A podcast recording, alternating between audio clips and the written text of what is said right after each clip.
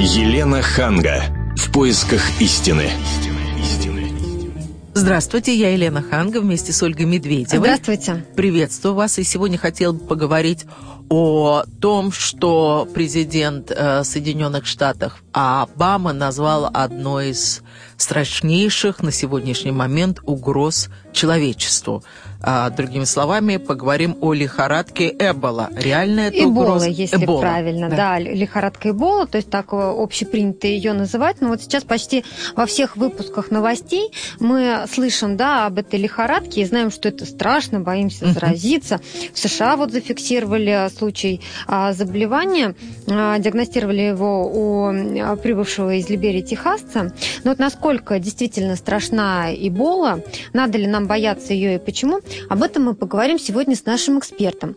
У нас в студии Виктор Васильевич Малеев, лауреат Государственной премии Российской Федерации, премии правительства Российской Федерации, академик РАН, доктор медицинских наук и профессор. Здравствуйте, Виктор Васильевич. Добрый день. Виктор Васильевич, может, в двух словах вначале вы на, э, ну, обрисуете нам, что это за заболевание? Это геморрагическая лихорадка. Достаточно опасное заболевание, которое впервые было открыто в 1976 году. И до сего времени уже прошло, было около 14 эпидемий. Слава богу, что это все ограничивалось Африкой. Правда, были единичные случаи заноса в другие государства. Другая опасность, что все-таки работа с этим вирусом тоже опасна, и поэтому имели место случаи внутри лабораторного заражения. На самом деле это природная очаговая инфекция, которая связана с природными резервуарами джунглей, так скажем, африканских джунглей – и, э, как правило, вот она базируется, в основном развивается, и основная масса больных регистрируется именно в этом регионе. Откуда вообще этот вирус взялся? Э, вирусов огромное количество, многие из них мы не знаем. Слава богу, хорошо бы, если мы знали бы 1-2% вирусов.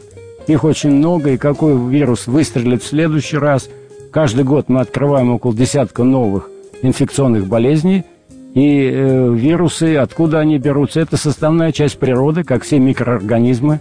И поэтому вот, но периодически появляется, то один вирус активируется, ну, вот то я второй. вспоминаю, пару лет назад все с ума сходили, появился свиной вот этот вирус, грипп, потом появился птичий грипп. А, более вирус. страшная ситуация была, когда SARS появился, или ТОРС, он называл тяжелый острый респираторный синдром. Uh-huh синдром Экет ну, а откуда они вот так вот появляются вдруг ни с того ни с сего? Э, огромное количество вирусов, которые все время изменяются. Чем они изменяются больше, чем млекопитающиеся, чем живые, крупные живые организмы. Они очень подвижны, они меняют свою структуру, присоединяются к ним дополнительные элементы, от них что-то уходит, они приобретают резистентность, э, резистентность к лекарственным препаратам, другим. И, к сожалению, все это отследить практически невозможно. Ну, вот вы говорите, что вирус Эбола, он был открыт еще в 1976 году, правильно? То есть его тогда уже знали. Почему именно сейчас он так распространился? А, ну, э, есть соответствующие условия. Мы не всегда знаем, почему одни инфекции заканчиваются, почему инфекции даже прекращаются, потому что у меня есть убеждение, что и эта эпидемия, как Э, как и другие эпидемии, в конечном итоге закончится. Э, в другие времена... Закончится, конечно, но просто вопрос, сколько тысяч подлев... жизней унесет.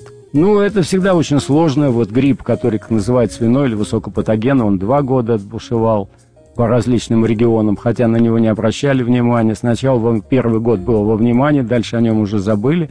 То же самое была паника, когда ВИЧ появился, тоже первоначально считали, что это грозный, а сейчас? погибнут. Сейчас это не менее грозная ситуация, но уже вроде внимания к нему нет такого, какого положено быть.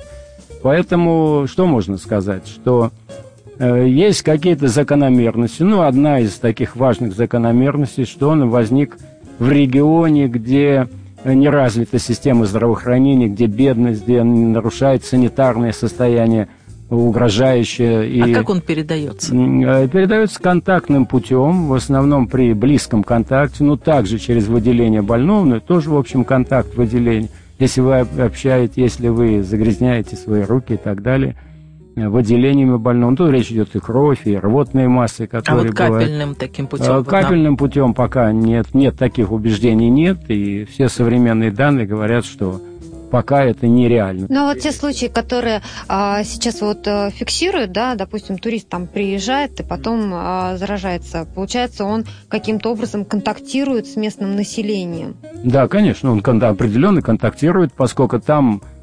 после того, как вы выходите, даже сам аэропорт э, не представляет собой гигиеническое такое очень место и так далее, там уже можно загрязнить, получить это. Ну, то есть можно ли заразиться а, этим вирусом? А, ладно, рукопожатие. Ну, если там ручку двери, ну, а, если открыть дверь, допустим. Ну, если, ну, так, э, тут есть различные варианты. Ну, к примеру, если эта ручка была загрязнена выделениями больного, такая ситуация может быть. И если, допустим, у вас есть какое-то повреждение на руке или это ручка а, была То есть это должно в кровь попасть? Э, да, более-менее должно... Ну, это как спид примерно, как, да, Ну, следующий, следующий вариант. Нет, ну спид так скрою все-таки так уж прямо нет. Это То есть, если быть... есть рана на руке? Не только, не, не только. Да? Я объясню, каким образом. Допустим, вы э, касались этой ручки, там есть выделение. После этого вы не помыли свои руки.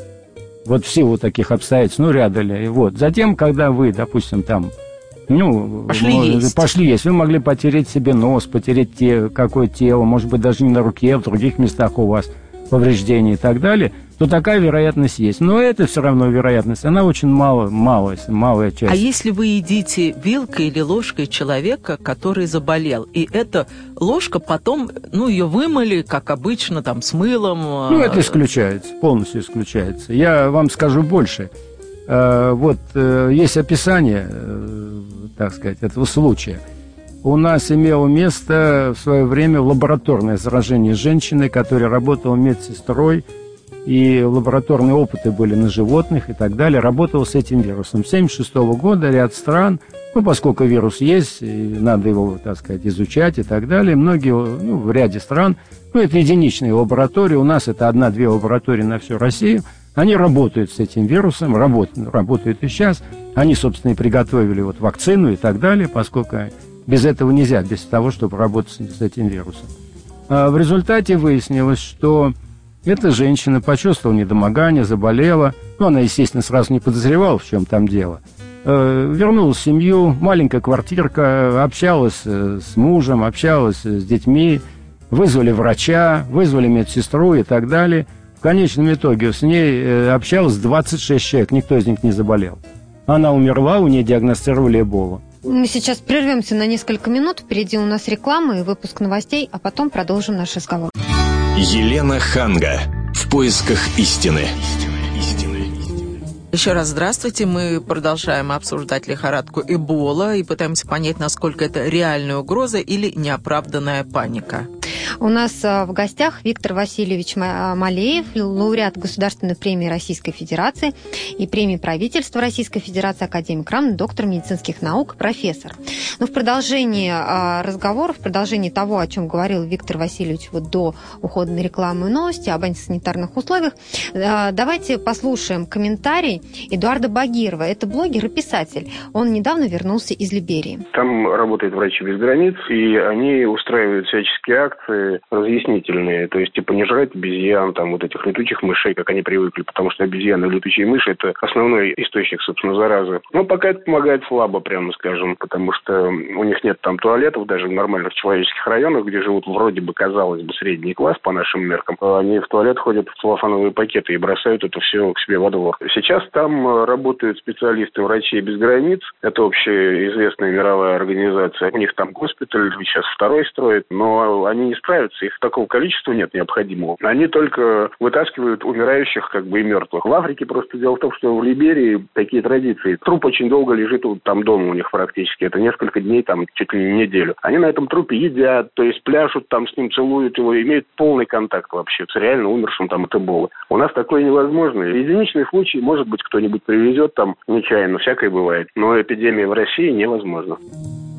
Итак, это был Эдуард Багиров, блогер и писатель. И давайте вот у э, Виктора Васильевича спросим, а э, вы, э, может быть, вы в курсе того, вот а медики из каких стран едут туда как раз вот лечить, бороться с И едут ли из нашей страны туда медики?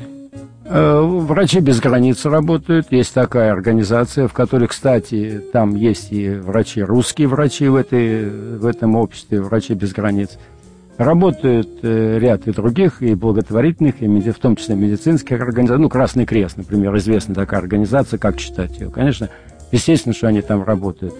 Э, как раз одна из моих задач была во время моего визита в Гвинею, когда я ездил в начале августа, была, чтобы обеспечить визит – российской мобильной лаборатории. Вот российская мобильная, мобильная лаборатория была в 20-х числах августа доставлена туда, МЧС и так далее. И вот она продолжает работать в столице Гвинеи Конакри. Это как раз около, около госпиталя Донка, около больницы, и проводит э, исследования, диагностические исследования. Так что наши специалисты там работают. Э, мне не совсем известно, какие наши специалисты в Либерии – я не думаю, что они там есть, хотя если врачи без границ, то, наверное, в составе этих, в составе Красного Креста, может быть, в составе других. Вы знаете, что и во Всемирной организации здравоохранения, и в ЮНИСЕФ работают русские, российские граждане, российские специалисты. я думаю, что они, ну, например, я знаю, в Сенегале там доктор Медяников и так далее – работает, и они тоже изучают эту проблему. А можно задать вам совсем другой вопрос? Очень многие мои знакомые, они сотрудники там, посольств э, африканских стран, вот они туда отправляются, и жены слегка паникуют. И хотя они едут совсем не в те страны, где распространена эта лихорадка, но они волнуются, что мало ли вдруг кто-то из той страны на самолете будет лететь. Это замкнутое пространство, самолет не проветривается, и есть вероятность, что, если, не дай бог, кто-то будет на самолете... Вот скажите, насколько это опасно оказаться человеком э, с этой э, болезнью в одном самолете? И как выглядят симптомы этого заболевания? Ну, я думаю, что э, так это преувеличено несколько, поскольку если нет, нет воздушно-капельного пути передачи, то такой определенной, определенной опасности это не, не Ну, подождите, да? если мы летим в самолете, и там чихают и кашляют, если кто-то болеет гриппом, то есть очень большая вероятность, что вы тоже заразитесь. Гриппом, да.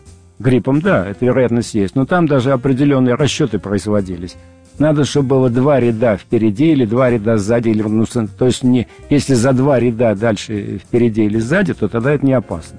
Если будет этот больной. Ну, уже рассчитано все уже все подсчитано, изучили, насколько могут эти капельки Ну, понятно, лететь. а там есть какой-то вот фильтр? Вот, э, потому что я слышала, что некоторые чиновники говорили, что вот мы смотрим, наши чиновники, да, да. чтобы люди, которые садились на самолет, чтобы у них температура была нормальная, якобы там они каким-то образом отслеживают эту среднюю температуру по самолету. Э, это шутка. Да, есть, э, ну, сейчас это применяется. Не, я не думаю, что это, ну, это, ну, как вам сказать, может быть, действительно 10-20% отфильтровывается таким образом, поскольку не всегда это портативное средство измерения температуры, и если у человека она 37, возможно, у него тиреотоксикоз или что-то еще, и непонятно, что В общем, это все ерунда. Да, но даже вот я знаю, где-то в какой-то стране применяют э, какие-то специальный компьютер, который всю эту температуру всего тела определяет, не только конкретно uh-huh. в области лба, как представляет этот пистолет, понимаете, поэтому да. Ну, признаки, если о тех признаках, которых вы спросили, ну, это первый, конечно, температура, ну, э, больной начинает быть беспокойный, слабость развивается, то есть надо, если внимательный персонал, так сказать, вот, служба, сервис, э, стюардессы и так далее, то я знаю очень часто и был, я был свидетелем, и я вынужден был консультировать, когда какие-то симптомы таких опасных инфекционных заболеваний стюардессы ну, могли предугадать или сказать, поскольку они тоже проходят соответствующий инструктаж, им рассказывают об основных. Ну и, конечно, большое значение имеет, откуда летит, из какого района, понимаете?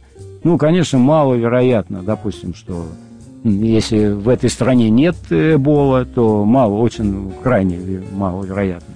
Ну, скажем, вот этот гражданин, который мы сейчас, пятый гражданин в Соединенных Штатах Америки, о котором только вот сегодня сообщили, он летел в самолете, и он на самом деле заболел Эболой, но в этот момент у него не было температуры, он не внушал никаких подозрений. Mm, и, поэтому, и поэтому не стали даже обследовать э, пассажиров, которые были рядом с ним. а какой самолете. инкубационный период? То есть через какое время может проявиться этот вирус? Ну, так считается для целей, чтобы уже гарантировать, обычно применять двойную инкубацию. Вообще это 21 день, так вот считается, изоляция. На самом деле 8-10. Средний так, вот, ну, два дня, да. А вот. должны ли мы вот сейчас туристам говорить о том, чтобы они не ездили в Африку? И что мы можем посоветовать тем, кто все-таки туда поедет? И в какую Африку? Африка все-таки это континент. Континент, это, конечно. Понимаете, это все ну, равно, мы сейчас сказ... говорим о, о том месте, где находится очаг и ближайших регионах. Ну, я думаю, Африка, э, я думаю, Елена права. Африка – это целая вселенная, можно сказать, понимаете? И, конечно, естественно, если едут туристы в Египет, я, да. к примеру, говорю... В родной наш да, практически. Да, да. Или, допустим, Марокко, я не знаю, где там достаточно, или еще вот так вот северную, то там, конечно... Э, безопасно. Да, да, ну, как безопасно во всех других странах. Все относительно, понимаете, вот в Париже, например, был, в Америку заносят, так сказать. Поэтому это понятие сейчас в условиях глобальных инфекционных э, ну, относительно. Понятно. Мы все в одной лодке, так сказать. Виктор Васильевич, но есть еще другие мнения, которые утверждают, что на самом деле это э, неоправданная паника, это пугалка. И, в общем-то, это э, вот никаких смертельных э, исходов в, в развитых странах, где хорошо поставлена медицина, нет и не может быть. Ну, я думаю, что здесь, как везде, есть крайние такие мнения. Юлия Латынина... Новая... Я именно ее цитировала. Да, да, да, да я да, знаю, да, да слежу.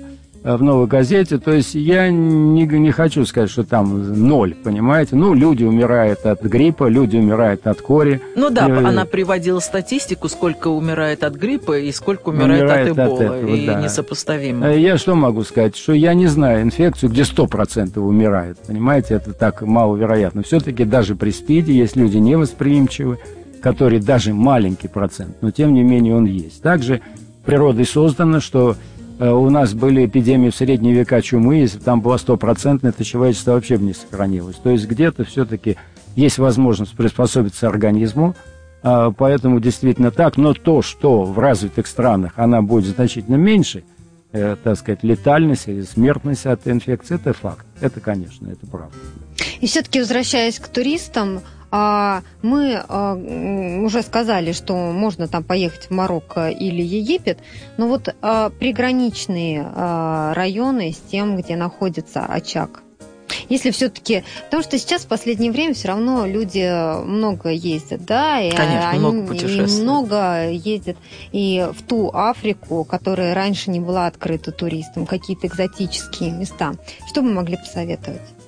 Ну, я могу так сказать, что все-таки это очаг, это природная очаговая инфекция. Значит, я в этих джунглях был еще раньше, когда я в свое время изучал лихорадку Ласса в Либерии в 1978 году.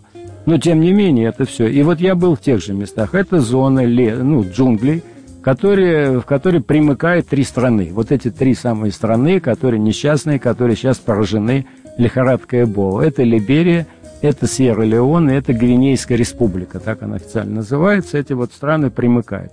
Вот это какой-то очаг. Вот возьмите рядом, недалеко от этого Кот-Дивуар, недалеко от этого Мали, и казалось бы, что уже вот вероятность, вот, но там, видимо, еще как-то с этим лесом связано, с этими особенностями. К сожалению, сейчас идет исследование только больных, а вот факторы природные там нет возможности изучать. И это достаточно рискованно, поскольку вы знаете, что погибло 8 э, так сказать, тех, кто изучал и вопрос, кто пытался с населением пропагандировать правильный образ жизни и так далее. Мы сейчас прервемся на несколько минут. Впереди у нас реклама и выпуск новостей. Елена Ханга. В поисках истины. Мы продолжаем беседовать с Виктором Васильевичем Малеевым. Это лауреат Государственной премии Российской Федерации, премии правительства Российской Федерации, академик, доктор медицинских наук, профессор, а, который очень долгое время работал в Африке и знает все вот эти вирусы, о которых мы говорим, в частности, э, лихорадку Эбола. Вот скажите, э, туристы, если вспомнить там колониаторские времена, то вот виски рекомендовали англичане пить и там руки протирать от этой малярии. Что бы вы сейчас рекомендовали туристам, если уж их занесло туда? Ну, первый вариант, э, еще Чуковский сказал, не ходите, дети, в Африку гулять. Конечно, нужно это дело делать все очень аккуратно, особенно если вы знаете, что есть эти районы. Нужно ли прививки какие-то? Э, нет прививок от Эбола. Вот мы сейчас пытаемся, разрабатывается эта вакцина – Но пока это еще, так сказать, до, от момента, пока начинает, до момента, пока она будет готова, проходит 6 месяцев. А вот, Виктор Васильевич, да. я буквально что сегодня прочитала, что а, обещают, что вакцина Тебол поступит а, в затронутые эпидемии страны а, уже в следующем году, в 2015. Ну, правильно, вот я искал 6 месяцев, ее начали разрабатывать где-то в августе. Ну, хорошо, да. пока ее Получается, ее так быстро а, изобрели? Э, нет, заготовки были работают с вирусом, заготовки есть, какие-то делают, но пока ее достаточное количество произведут, пока проверят на безопасность, надо, что она не тератогенна, не вызывает никаких там мутагенности, канцерогенный эффект, то есть вызывает опухоли и все. Поэтому, в частности, в Америке сейчас 10 добровольцев изучают эту вакцину, но даже изучение это, и то занимает месяц-полтора чтобы ну, проверить. В Америке это очень долго. Да. Это, ну, это и просто... у нас процедура это долгая. И поэтому сейчас насчет вакцины, ну, хотели бы, потом после этого надо будет решить, кого прививать, какие районы прививать. Э, например, прежде всего решили привить медработников. Затем у нас существуют правила, этические правила, чтобы метод достоверности выяснить, вакцина помогает или нет. В частности, от э, ВИЧ-инфекции СПИДа было предложено 5 вакцин – но ни одна из них пока не подтвердилась и не доказала свою, так сказать, вот. Поэтому надо достоверные методы. Чтобы достоверные, значит, кому-то надо держать кого-то, так сказать, не говорить ему или чтобы не прививался он. В общем, вот это все надо разработать, и чтобы добиться, чтобы это было эффективно и доказано уже, требуется время. В частности, при этом высокопатогенном гриппе, который был в 9-10, ее приизобрели тогда, когда уже основная масса людей погибла. Вот к этому времени вакцина была готова. Скажите, а вот эм, возвращаясь опять же а, к упоминанию о том, что э, этот вирус был известен еще в 1976 году.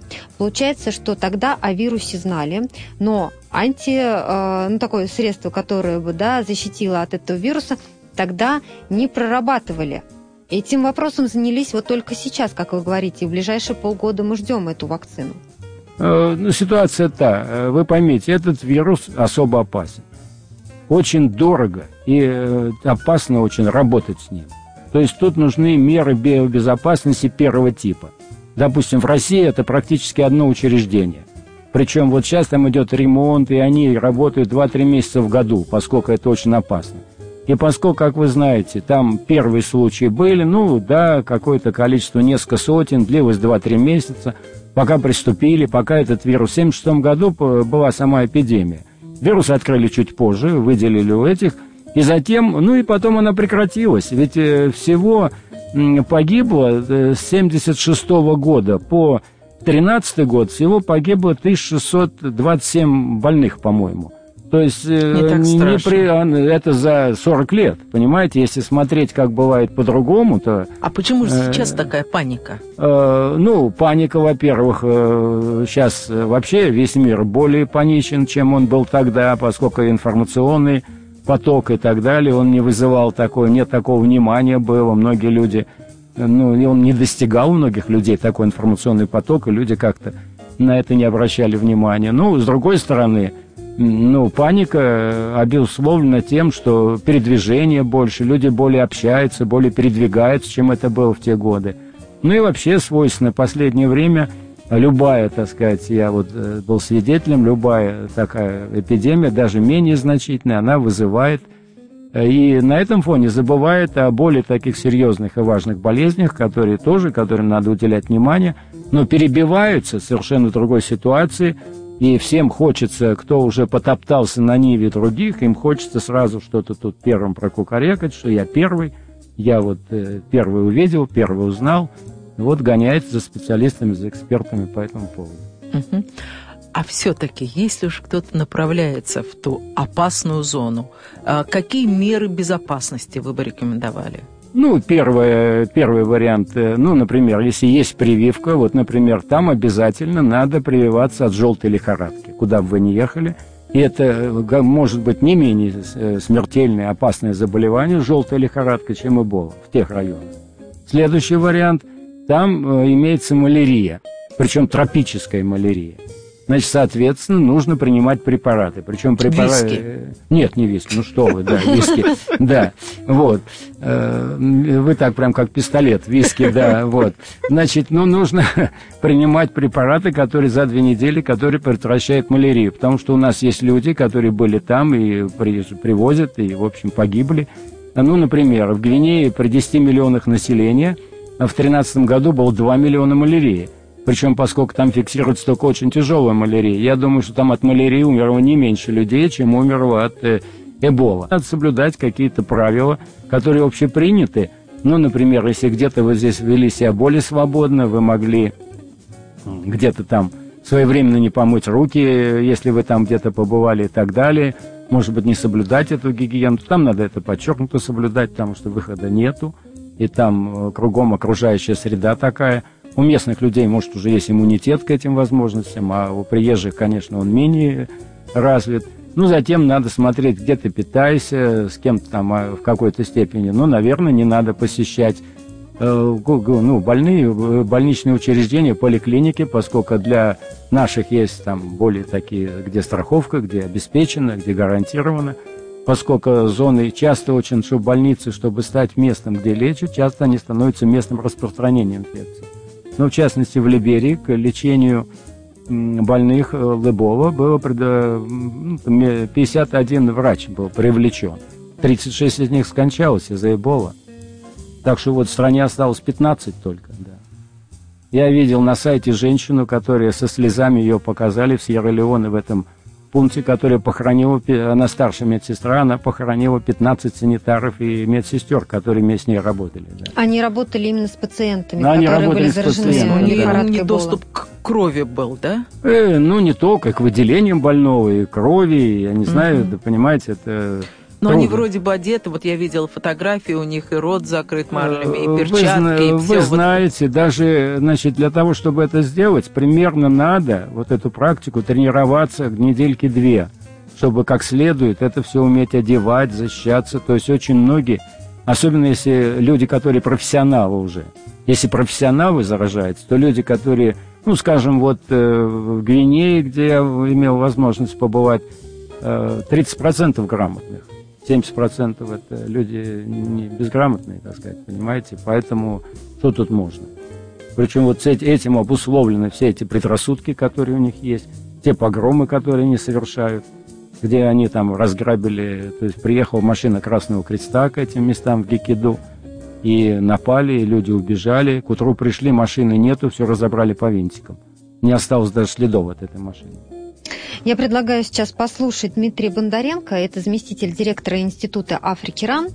А, он как раз вот тоже говорит о проблеме лихорадки Эбола. Практически все подобные болезни распространяются прежде всего там, где плохие социальные условия, где нищета, антисанитария. Это не связано никоим образом с нежеланием африканцев лечиться, а скорее с невозможностью во многих случаях это делать. Эбола – это недавно открытый вирус, а что касается малярии, там, где плохие условия жизни, иначе говоря, где нищета, там э, существуют предпосылки для распространения подобных болезней. Когда-нибудь изобретут вакцину, может быть, вполне возможно, что будет побеждена нынешняя вспышка. Хотя она, конечно, беспрецедентная по масштабам. Но пока сохраняются такие социальные условия в Африке, всегда будет риск ее повторения. То есть, иначе говоря, искоренить эту болезнь, насколько она вообще искоренима, можно только изменив социальные условия, как произошло с той же самой малярией в Европе и Америке. Сегодня там вспышка малярии немыслима. Хотя климат, допустим, с тех пор не изменился радикально за эти века. То есть вопрос не в климате, а именно в том, что социальные условия изменились. Итак, это был Дмитрий Бондаренко, заместитель директора Института Африки РАН. А, Виктор Васильевич, ну вы согласны с тем, что проблема все-таки в социальных условиях? Социальные условия, конечно, имеют значительно. Ну, если люди в тесненных условиях живут вместе, если нет возможности соблюдать элементарные санитарные правила, не удаляются эти отходы всевозможные, все эти они присутствуют в этих местах, и поэтому люди живут часто очень прямо на земле совершенно, и, конечно, Э, как нет вопроса, что соблюдение каких-то мер защиты и так далее, конечно, они имеют значение. Но если говорить о климате, то климат, э, я не думаю, что он играет значительную роль.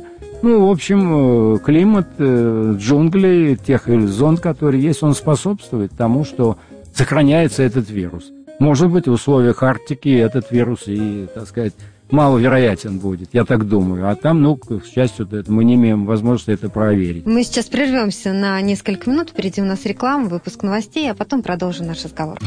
Елена Ханга. В поисках истины. Это заключительная часть нашей передачи. Сегодня мы говорим о лихорадке Эбола. А, и у нас в студии Виктор Васильевич Малеев, лауреат Государственной премии Российской Федерации, премии правительства Российской Федерации, академик РАН, доктор медицинских наук и профессор. Елена, вот вы начали программу а, с того, что Обама сказал о, о угрозе, да? Об угрозе. Одна из величайших угроз на сегодняшний да. день. А, и вот многие сейчас задумываются в интернете о том, почему такое повышенное внимание Америки именно к этой проблеме. Ну и говорят о том, что вот что, американцам больше заняться нечем, проблем у них других других нет, как, кроме как а, эту лихорадку Эбола обсуждать, да, и выдвигают а, свои теории. То есть мы сейчас а, делаем это с оговоркой, мы говорим, не утверждаем, да, но существуют такие теории. Как говорится, редакция частности, не разделяет позицию блогера. Ну, во всяком случае, да, не придерживаясь ни одной из них, мы просто озвучим в данном случае. А, вот первая теория а, отправляет к массовой панике по поводу птичьего, а затем и свиного гриппа. То есть вот то, о чем тоже мы говорили. И вот в интернете сейчас активно обсуждают историю о том, что место очага лихорадки Эбола совпадает с местом найденных запасов нефти. Вот вы спросите, какая в этом связь? Смотрите. Опять же, говорим это с оговор... Э, делаем это с оговоркой, да? А, значит, находят нефть допустим, в регионе, а, э, в каком-то регионе Африки. В этом же регионе находят вирус. Американцы говорят, мы нашли противоядие, приезжают туда. И таким образом усиливают свое присутствие на этой территории. Тем самым они могут контролировать место, а, где находятся вот эти вот нефтяные залежи. Да? А, то есть связь, вот, ну, интернет-пользователи во всяком Есть случае... ли такая связь? Мы во всяком случае, спросить. они находят эту связь, да, но мы но не утверждаем. Да, мы этого не утверждаем, тем более, что можно посмотреть на предыдущие, вот, о птичьем гриппе и прочее. Вот там вот эта связь не сработала, но, может быть, она здесь работает. Потому что нельзя сказать, что туда приехали американцы, туда скорее китайцы приехали, потому что в основном китайцы сейчас контролируют все э, вот, э, запасы. Ну что думаю, действительно какая-то такая конкуренция стран есть, но она присутствует э, во всех регионах мира. И сейчас куда ни приезжаем, 300, к сожалению, раньше Россия там ведущую роль в ряде регионов играла, там, ну, СССР, Америка, Китай, это было, так сказать, постоянно. Что есть, вот где я был, например, в Гвинее, там активность проявляет русал. Э, ну, вы знаете, Дерипаска и так далее. Там, да, там очень э, бокситы такие, которые расположены поверхностно и высокий выход алюминия. Но там одновременно присутствует китайская компания, российская компания, она тоже присутствует, поскольку алюминий нужен всем и так далее. Ну, что я могу сказать, что прямо вот так и насчет нефти. Насчет нефти я, например, там не знаю. Из того, что я так попытался, вроде вопрос о нефти, если он стоит в Нигерии, скажем так, действительно там есть, и там перспективно, то там в этих районах это три маленькие страны, которые, на территории которых навряд ли там есть, может быть, в океане где-то там, ну там, вот. Поэтому я думаю, что, ну так, несколько натянуто, по моему мнению, это выглядит таким образом. Вот. Хотя, конечно, у меня нет доказательств ни того, ни другого, ну, у нас принято так. Есть целые направления, которые кто-то обвиняет Китай, кто-то обвиняет Америку. Это как-то да, и э, вот вторая теория, да, это вот мы первую разобрали, и вторая теория, знаете, она более страшная, но опять же говорю, что это теория, это она связана с созданием биологического оружия. То есть, учитывая характер распространения лихорадки бол, высокую летальность э, вируса, да, э, некоторые пользователи интернета приходят к выводу о том, что уничтожать им людей вот, ну, можно точно деревнями, городами и даже странами. Давайте сейчас э, услышим, что по этому поводу думает военный обозреватель «Комсомольской правды» Виктор Николаевич Бронец. Я смею полагать, что весьма возможно, что нашлись такие специалисты, которые, изобретя вот этот непознанный, уникальный, эксклюзивный вирус, они попробовали его на, а, в том регионе, который является наиболее беззащитным перед таким смертельным оружием, перед так... а заодно и посмотреть в этих условиях, где его локализовать очень трудно, с какой скоростью он будет раз расстаться. В истории биологического оружия было немало случаев, эта зараза уже приплыла и к берегам Соединенных Штатов Америки. Но все получается сугубо по-американски. Американцы готовят террористов, а потом против них же воюют. Американцы готовят какую-то биологическую гадость, а потом же становятся ее жертвами.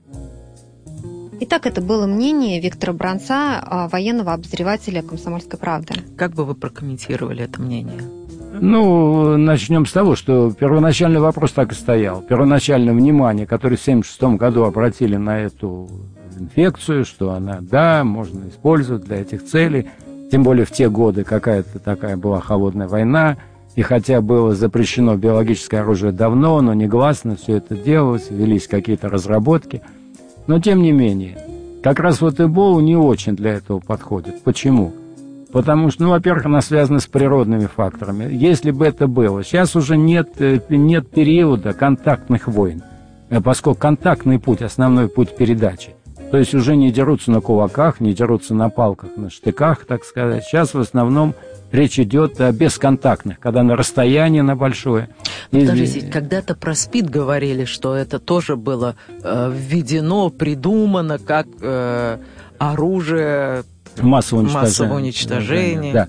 Поэтому, если вот воздушно-капельным путем распространяется, вот эти можно аэрозоли там на целое вот скопление воинских контингентов и вот так на них, так сказать, вызвать у них поражение.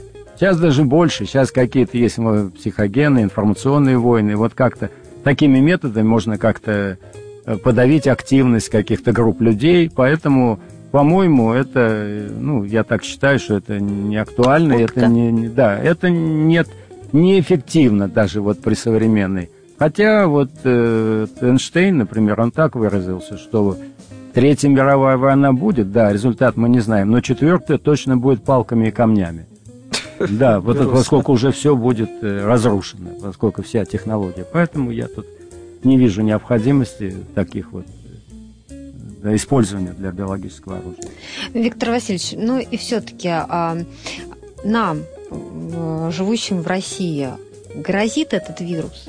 Или нет? Насколько нам надо волноваться? Насколько он опасен для нас? Ну, занос может быть. Ну, например, ну, я обратил внимание, что есть э, в Африку многие люди ездят самодеятельно. Ищут какие-то бриллианты и так далее. Затем, когда у них неприятности, они обращаются в наше посольство, я застал, и просят их выручить, чтобы не попасть в африканскую тюрьму и так далее, поскольку они там ищут какие-то, кто-то их обманывает и так далее, то, конечно, вот эти самодеятельные люди – они в конечном итоге, но все равно они граждане России, они могут заболеть, придется их привозить сюда, куда же с ними деваться, этими людьми. Вот. То есть занос вот в таком случае. Ну и занос, естественно, возможен, э, э, во, как во всякую страну, и не только в Америку, во Францию, и в Испанию. Это может быть занесено и к нам. Но у нас есть средства, эффективные средства изоляции, есть э, защитные другие мероприятия. Смогут если... наши врачи бороться? Во-первых, диагностировать. Прежде чем да, бороться, конечно. это да, надо диагностировать. Вот человек, который обратится в простую поликлинику, он же не пойдет сразу же к вам в институт. Ему да. в голову не придет. Да. А он обратится в поликлинику. Ну, первый вариант. Первый вариант – разработанные меры, которые в аэропортах и так далее, и э, так сказать, воздушные гавани все, ну, так предупреждены медпункты, развивается и все. То есть на каких-то, на первых этапах, на первого поступления такого человека – на которые есть сейчас очень много... Мы уже слышали про аэропорт. Да, да, это да. Ну, это понятно. Следующее. Тем, тем не менее, да. Вот он уже да. в Москве да. или Вот там он в Москве. Твери. Значит, у нас есть в Москве и так далее. Во всех крупных городах есть такие соответствующие изоляции. Сейчас есть портативные изоляционные модули. Есть такие, когда можно его изолировать прямо сразу, принять. Ну, в частности, в МЧС такие есть, когда можно допустить то есть его изолируют. Изоляция важна. Дело в том, что человек сам, он никогда не подумает, что у него эбола. Правильно? Да. Он подумает, что у него простуда, что у него грипп, ну или еще что-то. И он пойдет в поликлинику. Не дай бог самостоятельно начнет лечиться. Ну, это мы любим, да? Ну, я думаю, что э, все-таки, если он придет, и если доктор обучен и спросит, откуда он приехал, если он приехал из Либерии, Мгм. из, ну, до такой степени доктор все-таки у нас, э, чтобы не... Пациенту важно чтобы- проговорить вот Да, это, чтобы где не он был. спросить анамнез, ну, может быть, бывало такое, но все-таки доктор должен собрать анамнез элементарный. Конечно, все в жизни будет. То есть но- это легко определяется, Определяется. а дальше уже Да, разработана ну вот я вам схема. скажу, даже в Соединенных Штатах его определили этого больного только на четвертый-пятый день, хотя он приехал, вот, ну, тем не менее, ну, диагноз поставили вообще там на восьмой день, но тем не менее, у нас есть отечественные диагностические. В частности, в нашем институте, Центральном институте эпидемиологии, есть разработанная нами тест-система для быстрой диагностики. Через несколько часов можем сказать, взять кровь и проверить на все лихорадочные явления. Мы сразу берем кровь, и, по крайней мере, в Центральной России э, около 700 пунктов, которые сразу берут, направляют к нам, и мы можем это сделать. Это радует. Спасибо, говорим мы за этот эфир Виктору Васильевичу Малееву, это лауреат Государственной премии Российской Федерации, премии правительства Российской Федерации, академик РАН, доктор медицинских наук, профессор. Я напомню, что весь архив наших программ вы можете найти на сайте fm.kp.ru, а мы, Ольга Медведева, Елена Ханга, Желаем вам здоровья и будьте бдительны. Всего вам доброго. Елена Ханга. В поисках истины.